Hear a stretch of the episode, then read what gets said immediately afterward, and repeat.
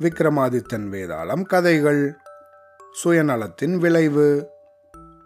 தன் முயற்சியில் சற்றும் மனம் தளராத விக்ரமன் திருப்பியும் மரத்தில் ஏறி அதில் தொங்குன உடம்ப கீழே தள்ளினா அப்புறம் கீழே இறங்கி அதை தூக்கிண்டு மயானத்தை நோக்கி போகும்போது அதில் இருந்த வேதாளம் மன்னா ஆவிகளும் பேயும் உலாவற இந்த பயங்கரமான காட்டில் நீ எதுக்காக இப்படி அலைஞ்சு திரிஞ்சு கஷ்டப்படுற? எனக்கு இன்னும் புரியலை. ஒருவேளை அற்புதமான சக்திகளை எல்லாம் பெறதுக்காக நீ இவ்வளோ கஷ்டப்படுறியோ அப்படின்னு எனக்கு தோணுது. கபாலி அப்படிங்கிறவனோட கதையை உனக்கு சொல்கிறேன் கேள் அப்படின்னு சொல்லி வேதாளம் கதை சொல்ல ஆரம்பிச்சுதான். மாணிக்கபுரியில் வசிச்சுண்டு வந்த பிரபல வியாபாரி பத்மநாபன் தன்னோட ஒரே மகளான பிரத்யுஷாவுக்கு கல்யாணம் செஞ்சு வைக்க தீர்மானிச்சாராம்.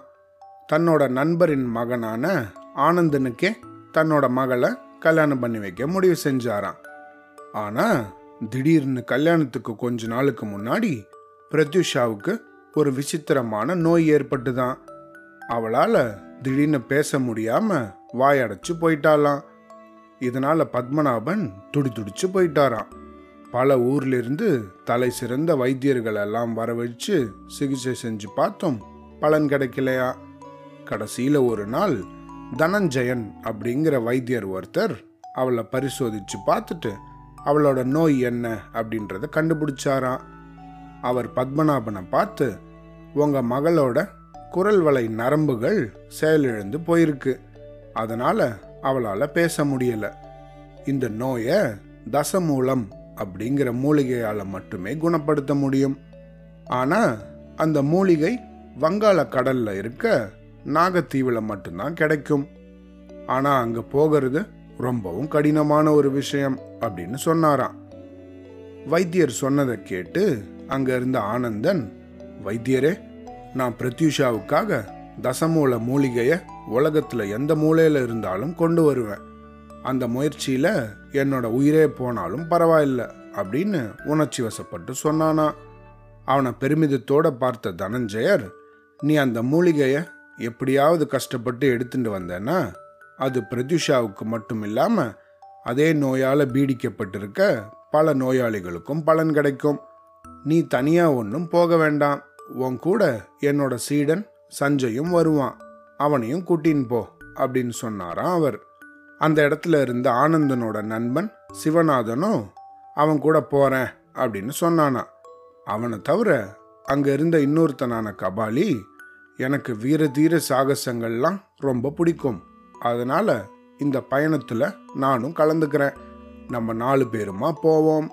வெற்றியோட திரும்பி வருவோம் அப்படின்னு சொன்னானா கபாலி.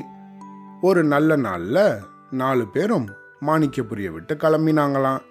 கால்நடையா நடந்து பல நாள் கழிச்சதுக்கு அப்புறம் கிழக்கு கடற்கரையான வங்காள கடலை அடைஞ்சாங்களாம்.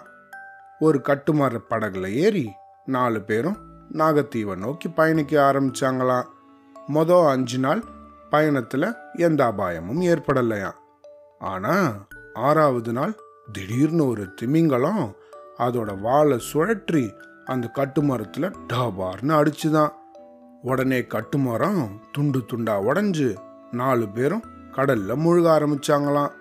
ஆனந்தன் கடலுக்குள்ள முழுகவிருந்த சமயம் அவனோட நண்பன் சிவநாதன் உடஞ்ச ஒரு படகு துண்டை அவனை நோக்கி தள்ளி விட்டானா தகுந்த சமயத்தில் தனக்கு உதவி செஞ்ச நண்பனுக்கு நன்றி சொல்றதுக்காக திரும்பினானா திரும்பி பார்த்தா அவனோட நண்பன் சிவநாதனை காணோமா மற்ற ரெண்டு பேரும் கொஞ்சம் தூரத்தில் உடஞ்ச படகு துண்டை பிடிச்சிண்டு மிதந்துட்டு இருக்கிறது தெரிஞ்சுதான்.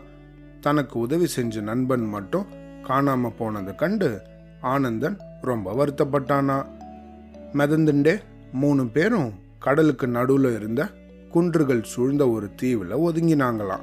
அப்போ வானத்தில் பறக்கும் தட்டு ஒன்று தெரிஞ்சுதான். அந்த பறக்கும் தட்டு அவங்க இருக்கிற இடம் பார்த்து கீழ் நோக்கி இறங்கிச்சான் அதில் ரொம்பவும் வயதான ஒரு கிழவர் உட்கார்ந்திருந்தாராம்.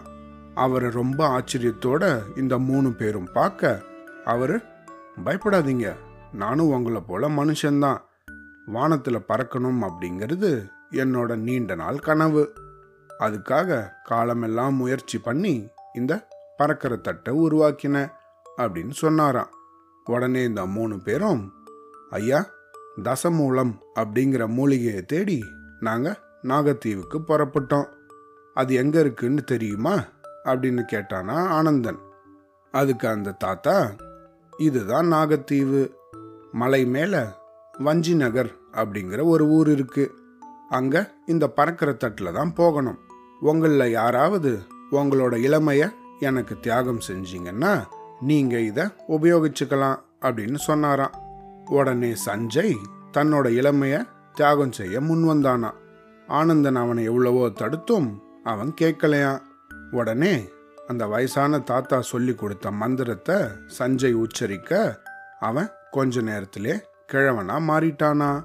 அங்கிருந்த அந்த வயசான தாத்தா குமரனா மாறிட்டாராம் இப்போ குமரனா மாறின அந்த கிழவர் ஆனந்தன் கிட்ட பறக்கும் தட்டை கொடுத்தாராம் அப்புறம் ஆனந்தனும் கபாலி ரெண்டு பேர் மட்டும் அந்த பறக்கிற தட்டில் ஏறி வஞ்சி நகரை சேர்ந்தாங்களாம் அந்த வஞ்சி நகரில் அவங்க கண்ட காட்சிகள் அவங்கள திடுக்கிட செய்தனவா? அந்த ஊரில் இருந்த இளைஞர்களும் இளம் பெண்களும் மிருகங்களோட தலையோடவும் மனுஷங்களோட உடம்போடவும் இருந்தாங்களாம் வயசான தாத்தாவும் பாட்டியும் மட்டும் மனுஷ உருவத்திலே இருந்தாங்களாம். அங்கே யாரை என்ன கேட்கறது தசமூல மூலிகையை எப்படி தேடுறதுன்னு புரியாம அவங்க அலைஞ்சு திரிஞ்சு கடைசியில் ஒரு பாட்டியோட குடிசைக்கு போனாங்களாம். அந்த பாட்டி கிட்ட தசமூல மூலிகையை பற்றி கேட்டாங்களாம். அதுக்கு அந்த பாட்டி இந்த மூலிகை இளவரசியோட நந்தவனத்தில் இருக்கு. ஆனால் அதை உங்களால் பெற முடியாது. ஏன்னா இளவரசியே இப்போ ஒரு மந்திரவாதியோட பிடியில் சிக்கின்னு இருக்கா அப்படின்னு சொன்னாங்களாம். யார் அந்த மந்திரவாதி? ஏன் இந்த ஊரில் இளம் வயதினர்லாம் விசித்திரமான தோற்றத்தோடு இருக்காங்க? அப்படின்னு கபாலி கேட்டானா. அது பெரிய கதை. மகாதம்பன் அப்படிங்கிற மந்திரவாதி இளவரசி நந்தினியை கல்யாணம் பண்ணிக்க ஆசைப்பட்டான். ஆனால் இளவரசிக்கு அவனை கொஞ்சமும் பிடிக்கல. அதனால் கோபமான மந்திரவாதி இந்த ஊரில் இருந்த இளைஞர்களை எல்லாம் மிருகத்தோட தலையோட தோன்றுமாறு சாபம் கொடுத்துட்டான். எங்களை போன்ற வயசானவர்களை விட்டுட்டான். இளவரசி தன்னை கல்யாணம் பண்ணிண்டா மட்டும்தான் அவன் தன்னோட சாபத்தை நீக்கிப்பான் அப்படின்னு அந்த பாட்டி சொல்லின்னு இருக்கும்போதே அந்த பக்கமாக அந்த மந்திரவாதி போயின்னு இருந்தானா உடனே கபாலி அந்த மந்திரவாதி முன்னாடி போய் நின்று ஏ மந்திரவாதி உன் அக்கிரமத்தை ஒடுக்க தான் நான் வந்திருக்கேன். மரியாதையாக உன்னோட சாபத்தை திரும்பி வாங்கிக்கோ அப்படின்னு துணிச்சலாக சொன்னானா. யாரடா நீ? நான் மந்திரவாதி மகாதம்பன். என்கிட்டயே விளையாடுறியா? உன்னை என்ன பண்ணுறேன் பார் அப்படின்னு கோபத்தோட கத்திண்டே தன்னோட மந்திரக்கோலை உயர்த்தினானா. உடனே கொஞ்சமும் எதிர்பாராத விதமாக கபாலி அவன் மேலே பாஞ்சு அந்த மந்திரக்கோலை பிடுங்கின்ட்டானா மந்திரக்கோல் கை மாறினதும் தன்னோட சக்தியை இழந்த மந்திரவாதி தப்பிச்சு ஓட முயற்சி பண்ணானா. அவனை ஆனந்தனும் கபாலியும் பிடிச்சு பயங்கரமாக கட்டி போட்டு வச்சிட்டாங்களாம் உடனே செய்தி அறிஞ்ச இளவரசி அந்த இடத்துக்கு வந்து மந்திரவாதியை சிறையில் இடுறதுக்கு கட்டளை இட்டாலாம் அதுக்கப்புறம் ஆனந்தனையும் கபாலியையும் ராஜ மரியாதையோட அரண்மனைக்கு கூட்டிட்டு போய் உபசாரம் பண்ணாங்களாம் அவங்க வந்ததோட நோக்கம் என்னன்னு கேட்டு தசமூல மூலிகையை வேண்டிய அளவு தன்னோட நந்தவனத்திலிருந்து எடுத்து கொடுத்தாலாம் அந்த ஊர்லேருந்து கிளம்புறதுக்கு முன்னாடி கபாலி அங்கே இருந்த மக்களுக்கு அந்த மந்திரக்கோலை பயன்படுத்தி சில மந்திரங்களை உச்சரித்து அவங்களுக்கெல்லாம் தங்களோட சுய உருவத்தை திரும்பி கொடுத்தானா. வஞ்சி நகர் விட்டு போகும்போது ஆனந்தன் கபாலியை பார்த்து இனிமே இந்த மந்திரக்கோள் நமக்கு தேவையில்லை அதை இங்கேயே தூக்கி எறிஞ்சிடு அப்படின்னு சொன்னானா. ஆனால் கபாலி மந்திரக்கோளை தன்கிட்டயே வச்சுண்டானா அதுக்கப்புறமா ரெண்டு பேரும் தாங்க அந்த வயசான தாத்தாவையும் சஞ்சயையும் விட்டுட்டு வந்த இடத்துக்கு போனாங்களாம். அங்க போனா அவங்க பார்த்த காட்சி அவங்கள பெரும் வியப்பில் அழுத்தினதான் சிவநாதனும் அந்த இடத்துல உயிரோட காணப்பட்டானா சஞ்சய் பழையபடி வாலிபனாவே மாறியிருந்தானா? அந்த வயசான தாத்தா பழையபடி கிழவனாவே மாறியிருந்தாராம். ஆனந்தனை கட்டி தழுவின சிவநாதன் நண்பா கடல் அலைகள் என்ன வேற திசையில தள்ளி விட்டதால நான் உங்களை பிரிஞ்சு வந்துட்டேன். அப்புறமா சிரமப்பட்டு இந்த இடத்துக்கு வந்து சேர்ந்தேன் அப்படின்னு சொன்னானா. அந்த வயசான தாத்தா கிட்ட பறக்கும் தட்டை திருப்பி கொடுத்துட்டு நாலு பேரும் மாணிக்கபுரிக்கு திரும்பினாங்களாம் தசமூல மூலிகையோட மகிமையால பிரத்யுஷா சீக்கிரமாவே குணமடைஞ்சாலாம் ஒரு நல்ல முகூர்த்தத்துல ஆனந்தன் அவளை கல்யாணம் பண்ணிண்டானா. மந்திரவாதியோட மந்திரக்கோலை தன்கிட்டே வச்சிருந்த கபாலி அதை வச்சு நிறைய மந்திர வித்தையெல்லாம் காமிச்சு பணம் சம்பாதிக்க முயற்சி பண்ணானா? ஆனா அந்த மந்திரக்கோல் வேலை செய்யாதது மட்டும் இல்லாம கபாலிய நல்லா அடிச்சு துவைச்சு அவனை ஊரை விட்டே போக வச்சிருச்சான். இந்த இடத்துல கதையை நிறுத்தின வேதாளம் விக்ரமனை பார்த்து மன்னா கபாலியோட இந்த கதியை பார்த்தியா கபாலியோட மந்திரக்கோள் வேலை செய்யாதது மட்டும் இல்லாமல் அவனையே அடி அடின்னு அடிச்சிருச்சே. இந்த மாதிரி நடக்கிறதுக்கு என்ன காரணம்? வாள் பிடித்தவனுக்கு வாளால தான் சாவுங்கிற மாதிரி. மந்திரக்கோள்னால என்னைக்காவது ஒரு நாள் அதை கையாளுறவனுக்கே தீங்கு நேரும் அப்படிங்கிறது உண்மையா? என்னோட இந்த கேள்விக்கு பதில் தெரிஞ்சு நீ மௌனமா இருந்தா உன்னோட தலைவெடிச்சு சுக்குநூறு ஆகும் அப்படின்னு சொல்லித்தான். அதுக்கு விக்ரமன் நீ சொல்றது சரி கிடையாது. ஆனந்தனுக்கு உதவி செய்யறதுக்காகத்தான் முதல்ல அவன் கூட சிவநாதன் சஞ்சய் கபாலி ஆகிய மூணு பேரும் போனாங்க.